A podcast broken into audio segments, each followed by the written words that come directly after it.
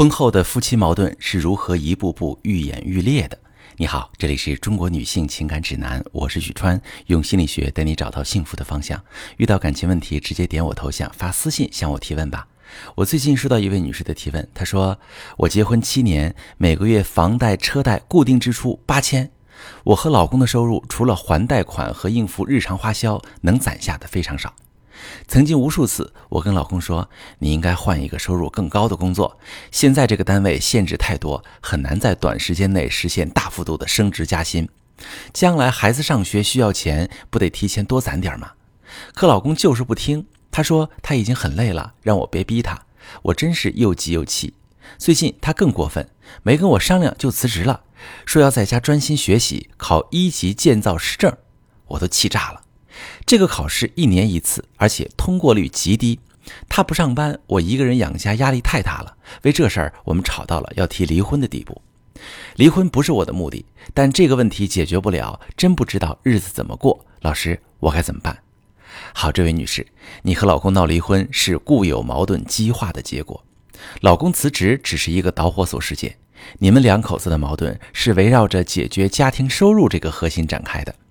你们俩呢？每个月有固定的房贷、车贷支出，生活压力很大，攒钱力不从心。想要解决攒钱这个问题，你理想中的方案是老公换一个薪酬更高、发展前景更广阔的工作。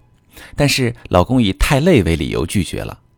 我能理解你为什么生气，因为累也不是他一个人累，你也累。你不明白为什么他只知道抱怨你逼他，不知道想办法解决问题。那么，你老公为什么不去努力解决这个问题呢？原因其实很简单，他长期积累的内在情绪没有得到释放，压抑让内心处在痛苦当中，心是痛苦的，就没有解决问题的动力，也丧失了解决问题的能力。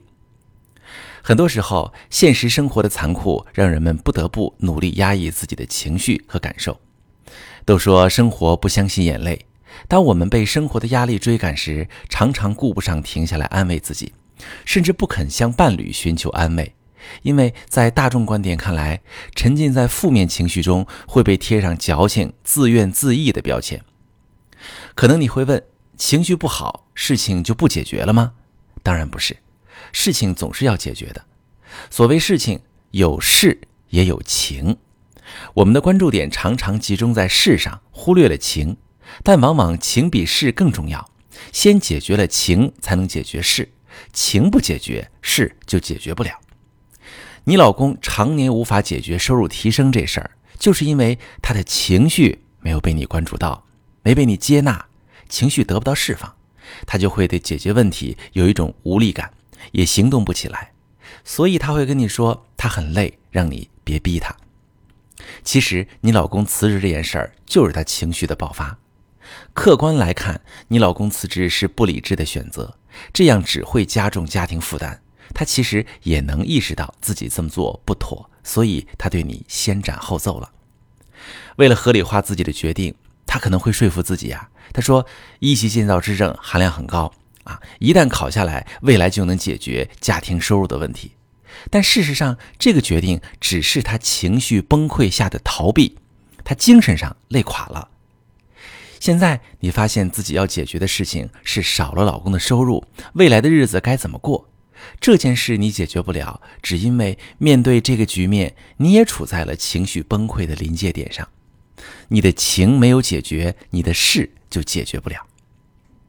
现在你们吵到离婚的地步，可这事儿本身并非无解。你和老公可以先尝试互相解决对方的情绪问题，找一个空闲时间和老公坐下来聊聊。用尽量准确的词描述老公内心的感受，然后向老公描述你的内心感受，给彼此的情绪一个出口。你可以这么说：“老公，这么多年来，咱背着贷款的压力，你工作是一刻也不敢松懈，累的时候肯定特别无助。每次我跟你抱怨家里的情况，我知道你也自责没能让我和孩子过上宽裕的日子，但是你也会因为我不够体谅你而伤心吧？其实。”我每天也很焦虑，担心孩子以后用钱的地方多。我不是不心疼你，只是我也常常觉得很累、很绝望。女性朋友们，老公一旦感受到被理解、被接纳，他的内在情绪就会得到释放。这时，他也会共情你的感受，反过来去安抚你。你会发现自己的焦虑减轻了。解决完情绪问题，你们再去商量事儿，一起商量怎么处理目前的局面。比如，老公是否能在学习备考的过程中，先找一份轻松的工作，赚多赚少补贴一些家用，而你平常需要什么支持，告诉他。比如，是不是在家务的分配上由老公多承担一些，让你工作之余能得到充分的休息？在一起共识一下，如果老公一次考不过该怎么办？是继续考还是换一条路？当未来的规划达成明确的一致目标，你们心里就有底了，不会陷入对未来未知的恐惧中。但如果你和老公继续带着情绪针锋相对，事情就无法得到解决，你们的婚姻就会亮起红灯。朋友们，如果正在听节目的你，你和老公存在固有矛盾，不知道怎么解决，甚至矛盾已经被激化，出现严重的婚姻危机，可以把你的详细情况发私信跟我说说，我来帮你分析。我是许川，如果你正在经历感情问题、婚姻危机，可以点我的头像，把你的问题发私信告诉我，我来帮你解决。如果你的朋友有感情问题、婚姻危机，把我的节目发给他，我们一起帮助他。